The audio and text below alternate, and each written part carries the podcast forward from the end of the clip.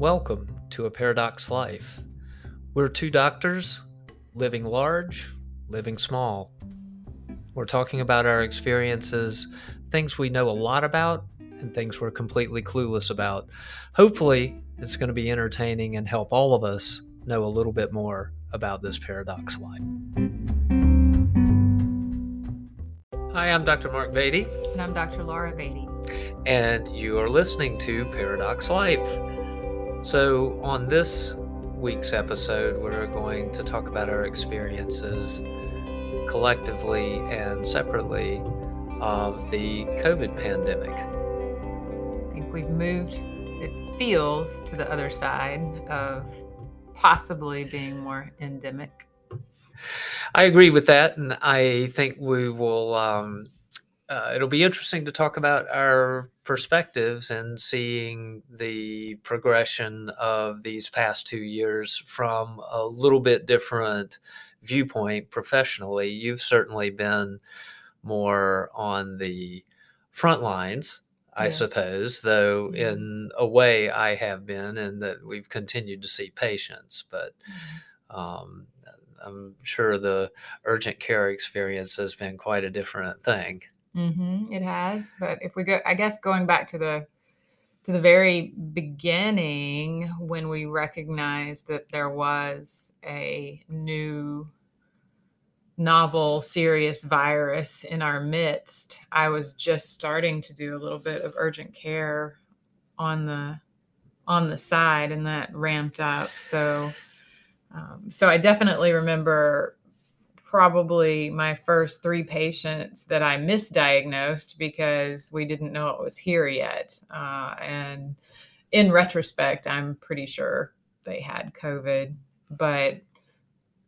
It, well, I remember talking with you about that mm-hmm. because my first recollection of uh, really talking about COVID was at a meeting in the winter of uh, a couple of years ago, and it had just been identified and talked about in East Asia. And the reason that it came up is because there were some guys that were contemplating going to a meeting in Taiwan, and the whole discussion was, well, do we go? And and you know, what's the relative level of safety?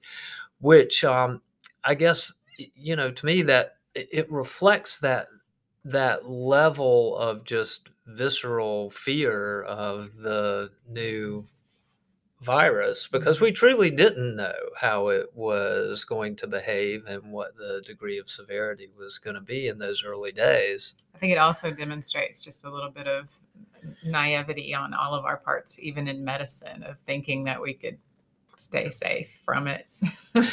yeah, and uh, particularly given that we have historical examples right. of previous novel infectious agents and you know, reflecting even, even, before the world was flat and we were all traveling and doing so much with each other country it, it made it it made it spread pretty rapidly so uh, just this idea that we could potentially shut down a border and, and keep it out was was kind of laughable or even in different states. Oh my gosh it's in california but it's not here when you know really it was.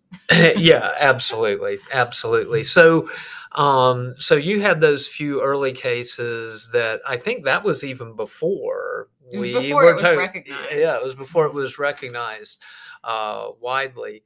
And um, then there shortly after the events that I'm talking about, I mean, it was uh, what April of of the same year when it when the real ramp up in right. case counts. Yeah. yeah. that's when. Yeah, yeah. by certainly by um, by early March, at least through my urgent cares I worked out, and probably across the country, we were starting to roll out testing, and that was also when we realized that we had a, a big shortage of uh, personal protective equipment. We were right. worried about you know masks and gloves and gowns, and uh, it was bef- a little before everybody started jumping on board and making them out of cloth. But that was soon thereafter Well, that speaks to one of the problems is that the way we justifiably supply our healthcare system, and for that matter, virtually everything else in the modern world, is that the manufacturing and distribution supply chains are predicated on a predictable and known amount of demand. And so all of a sudden, we're throwing this thing into the mix, which is a dramatic spike in the need or uh, for for these particular products. So, you know, even if we had flipped the switch immediately and said, "Hey, we're gonna put." 100% effort into cranking out PPE for our healthcare providers and other necessary and other first responders and necessary parts of the population. It couldn't have been done. The capacity right. just, you know, simply wasn't there the way that we're that we're constructed.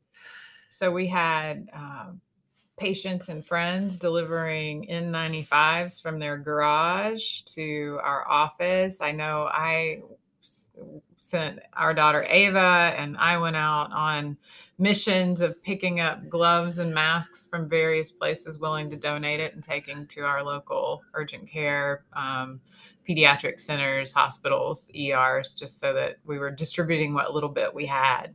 Right right. And we're talking about 2019 here by the mm-hmm. way so this was truly you know the early days and there were a lot of people that were getting extremely sick the hospitals were getting in, particularly in some of the major met- metropolitan areas, overloaded. Well, even and some people of our small dying. areas. Remember, we had some hot spots here in Georgia that were not Metro Atlanta that um, they, that talked about going through six months of their standard personal sure. protective equipment in less than a week. Sure, and uh, and two, at that point, we really didn't understand what, on a population basis what the virulence level of this um, of this infectious agent looked like. We didn't know how many people it was going to kill. We mm-hmm. didn't uh, we didn't know how that was going to play out, and really only until we began to get somewhat believable and accurate test results could we get a handle on the actual number of people who were infected? And as it turns out, there were tons of asymptomatically infected people. So, you know, all of that played into the calculus of how best to try to think about and manage this virus, I think. It's it is pretty interesting to kind of think back through those early days, two years ago. It seems like so long ago when we were scrambling to protect ourselves, learning how to test, learning how to do a best practice for something that had never been seen before, sharing information on um, on the internet and doctor communities across the globe, really, and just learning in real time, which I think made a at the same race that they were producing vaccines, there was an information sharing happening that I think saved a lot of lives. Um, but the other part of this, and talking about our use of personal protective equipment, but also our in even in America, we don't have a lot of surge capacity in our hospital systems. Uh, even a bad flu year, a lot of hospitals go on diversion, meaning that they can't accept any more patients in their in their ICUs or in their emergency rooms. And I don't think people quite recognize that there's just not a lot of surge capacity. Obviously, we witnessed that through COVID. Sure. Well, that's what I was alluding to before. It's not just within the hospital systems, it's the way that we create our systems in general because um, you know what we have elected to do is to try to make things as efficient as possible and so there are many many things that are that the necessary materials for whatever it is that you're doing arrive just in time. Now, in a purely economic sense, in normal times when things are happening as predicted, that is that saves money. That makes everybody better off. However, when you have a unexpected and sudden change in any direction of that demand, then it throws a gigantic wrench into the works.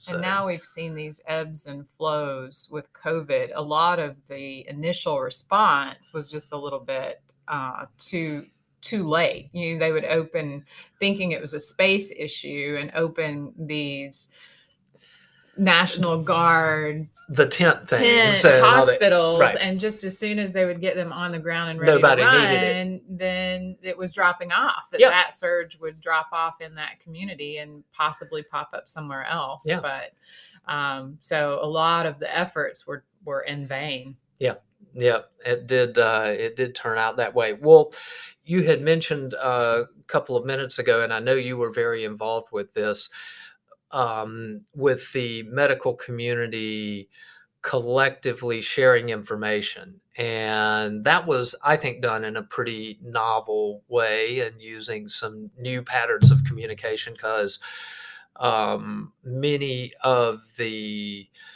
traditional ways of transmitting medical information and supporting the medical community pretty much broke down during right. those uh, early days of COVID. And in fact, in some cases, were outright counterproductive yes.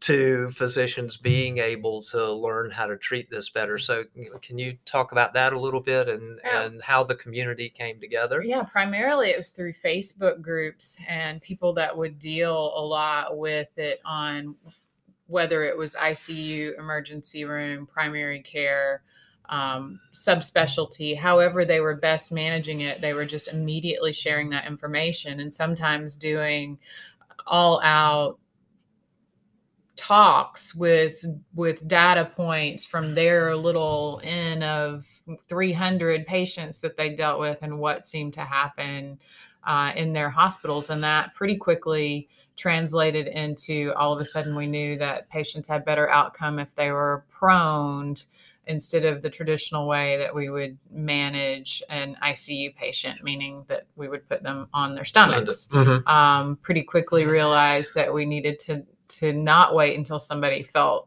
you know, measurably short of breath before putting them on steroids. There were, again, just several things before we had vaccines, before we had medications to treat that just allowed us to evaluate and manage it more efficiently, learning which patients were going to be at higher risk.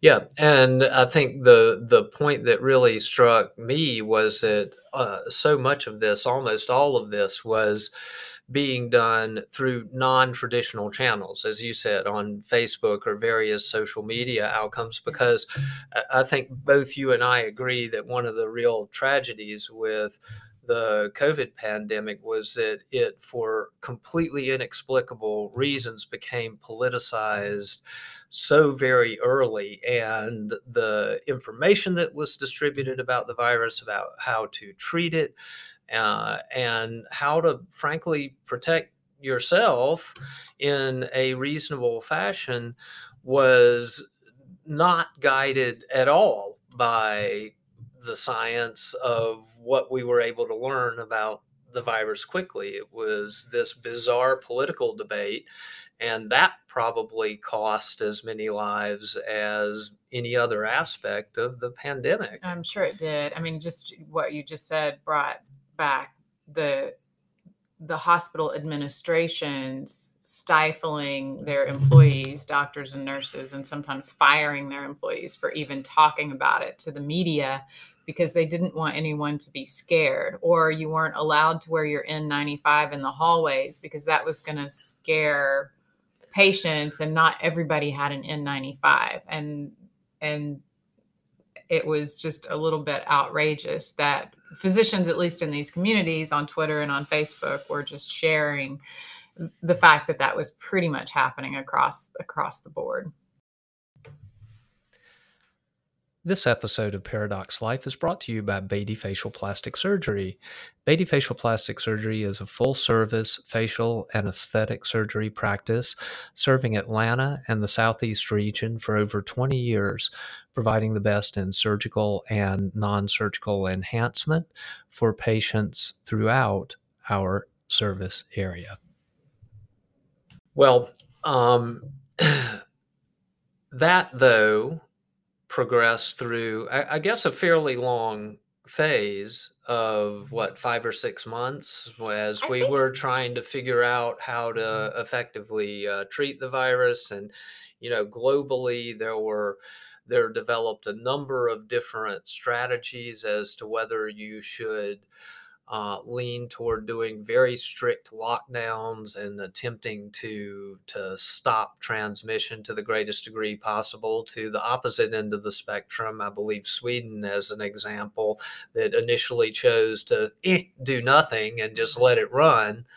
Um, what well, what are I, your I, recollections of well, that? I think here it eased after we had we had come to grips with the fact that the PPE situation was what it was, that we were not getting guidance and we were just kind of basically not going to wait for guidance and we were going to do what we needed to do to protect our best protect ourselves and Mhm. best protect our patients. Um, learning how to effectively um, manage disinfecting masks or saving masks. If you Mhm. remember, I had my bags one through five numbered, and I would put my mask in and then reuse it three or four days later after it had sat for a while. Um, but certainly, once that once all of that eased and once vaccines were available, I think there was a little bit of a collective um, exhalation anyway of uh, what felt like all of us in the medical community holding our breaths.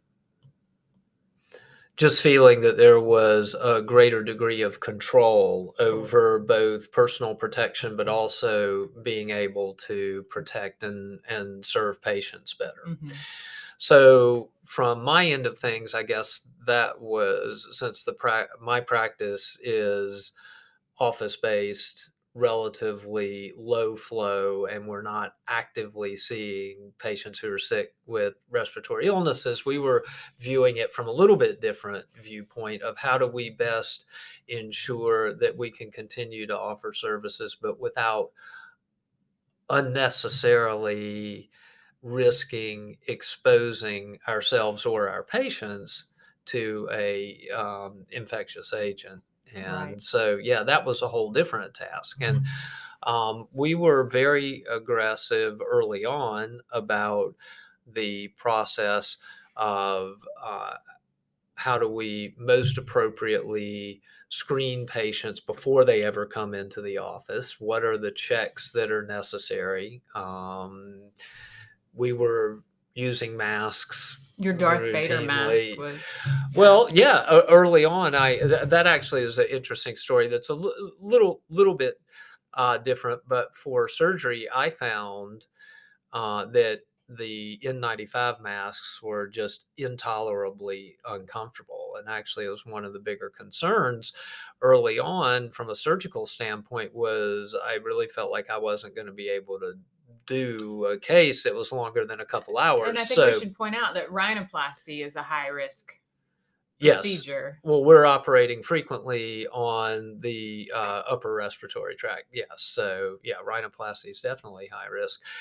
Um, in any event, what we found, fortunately, is that 3M made a uh, respirator that, while it looked Like Darth just Vader. it looked crazily unwieldy was actually dramatically more comfortable than the N95 and so you know during uh, during those early days of the pandemic and before vaccine and uh, all of that we um, converted to to that and made it possible to continue uh, continue offering offering and interestingly, it was a boom in, in plastic surgery. And at least for your practice, initially, what I recall, what came back first was rhinoplasty because a lot of the younger age group, whether it be Mhm. high school or college or early work careers, were suddenly at home with downtime. Uh, and it might have been something that they would have continued putting off until they spent a vacation later in life to do it. But uh,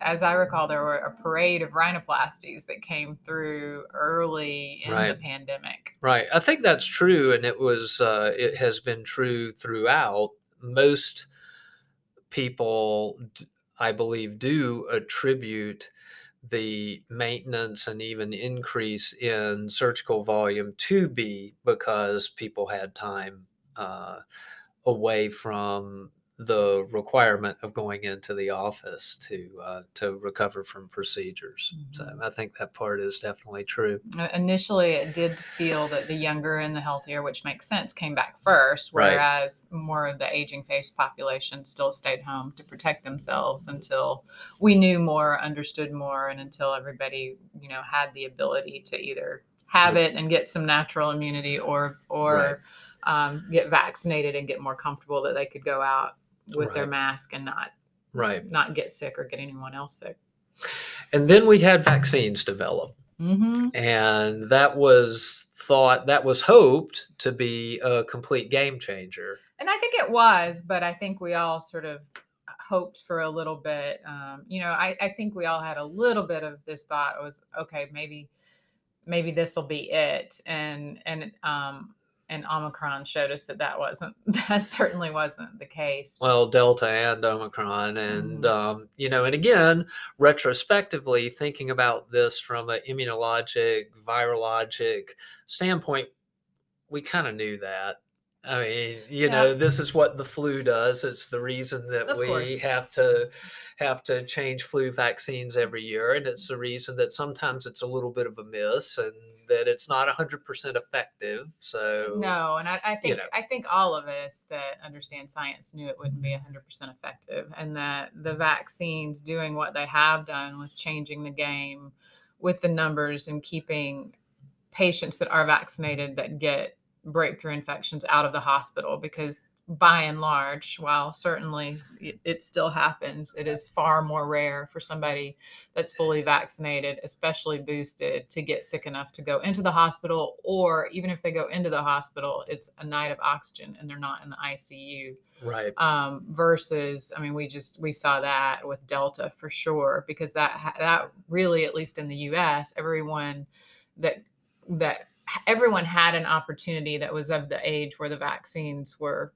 cleared to get the vaccine, but a lot of people chose not to. And Delta mm-hmm. really filled the hospitals with those that chose not to. Right. Yeah, I think that was uh, quite clear. So that I, showed I the success of the vaccines, yeah. but it also, um, you know, I think again with with Omicron around the corner showed that even success it, it's we're still we're still dealing with well this. it's not perfect and it isn't it, it isn't expected to be perfect but to your point uh, that it there overwhelmingly was demonstrable benefit to vaccination mm-hmm. and so it, it was rather bizarre to see somehow this whole mindset amongst part of the population that because there was any breakthrough from vaccination, that was proof that the vaccinations were worthless, which is just just completely uh, bizarre and unscientific thinking.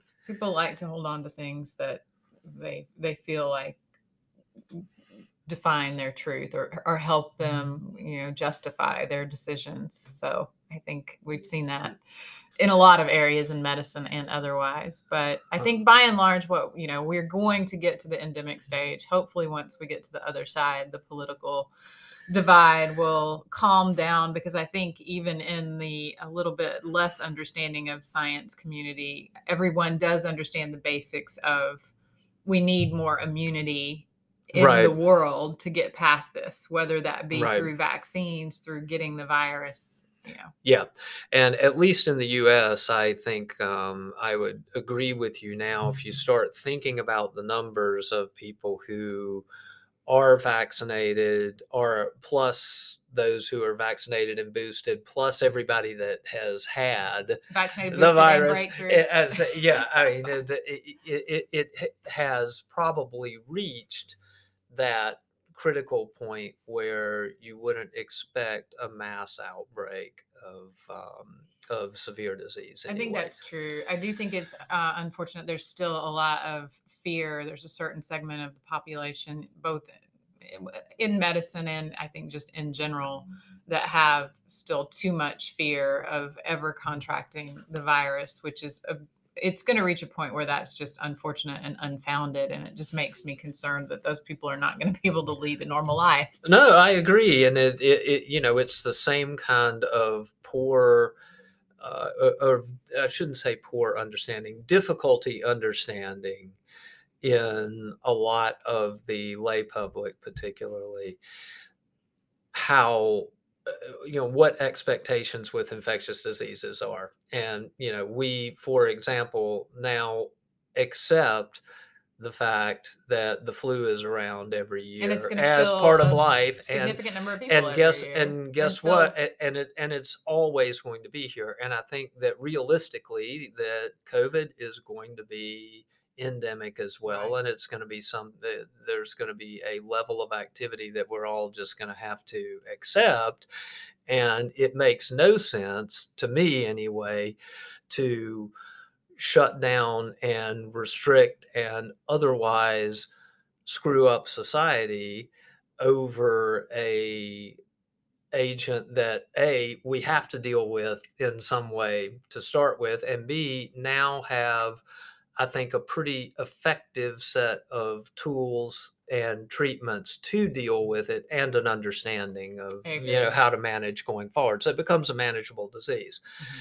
And, uh, and I think that's being reflected in in communities now, at least across the well, probably the world, but certainly in the U.S. Even um, even the higher, more restrictive states and cities are starting to lessen those restrictions, and I think and I think it's time. I mean, you know, maybe Absolutely. maybe even a little bit past time. Absolutely, I agree with you on that. Um, but uh, anyway, hopefully, we're emerging out from the other side and yeah there's so much more we could talk about but it gets to the point yes i mean it is interesting having lived through it you know and being uh, someone that was kind of semi on the front line and right having the applause but also the first time in my entire career being cussed out yes and having to call the police on a yes. patient never really had to do that before so it it it has definitely been um, something to remember. Indeed.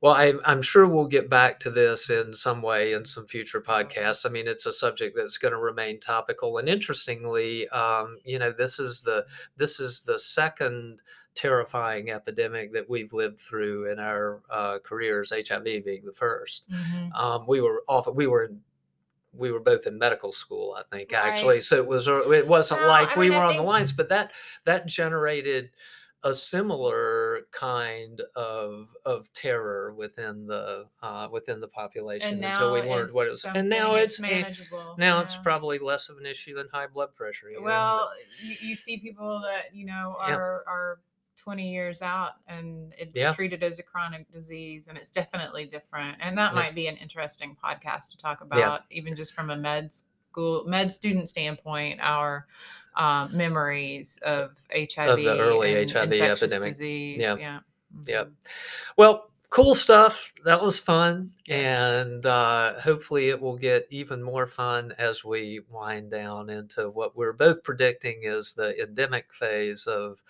uh, COVID and uh, we all get a little bit more back to normal. I'm ready. Okay. Until next time, it's Dr. Mark Beaty. Dr. Laura Beaty. And you know, the more we learn, the, the less, less, we know. We know. or is it the less we understand, the, le- the less the more, we know. The more the more we learn, yeah, the less we know. I, I think that is what it is. but this is a run out, so it's going to get cut off. Yeah, anyway. cut it off. But I did think it was no slightly different. No, phrase. no, it's the less we know because the the more we the more we know, the more we un- no the more the more we learn, the more we understand. Which is why the less we know. No, yeah, I the, get it, definitely. Yeah, it's, so it's the more we learn. With it. The that more is, we learn. That is the paradox. The more we learn, the less we know. Indeed. Yeah. Okay. That should be.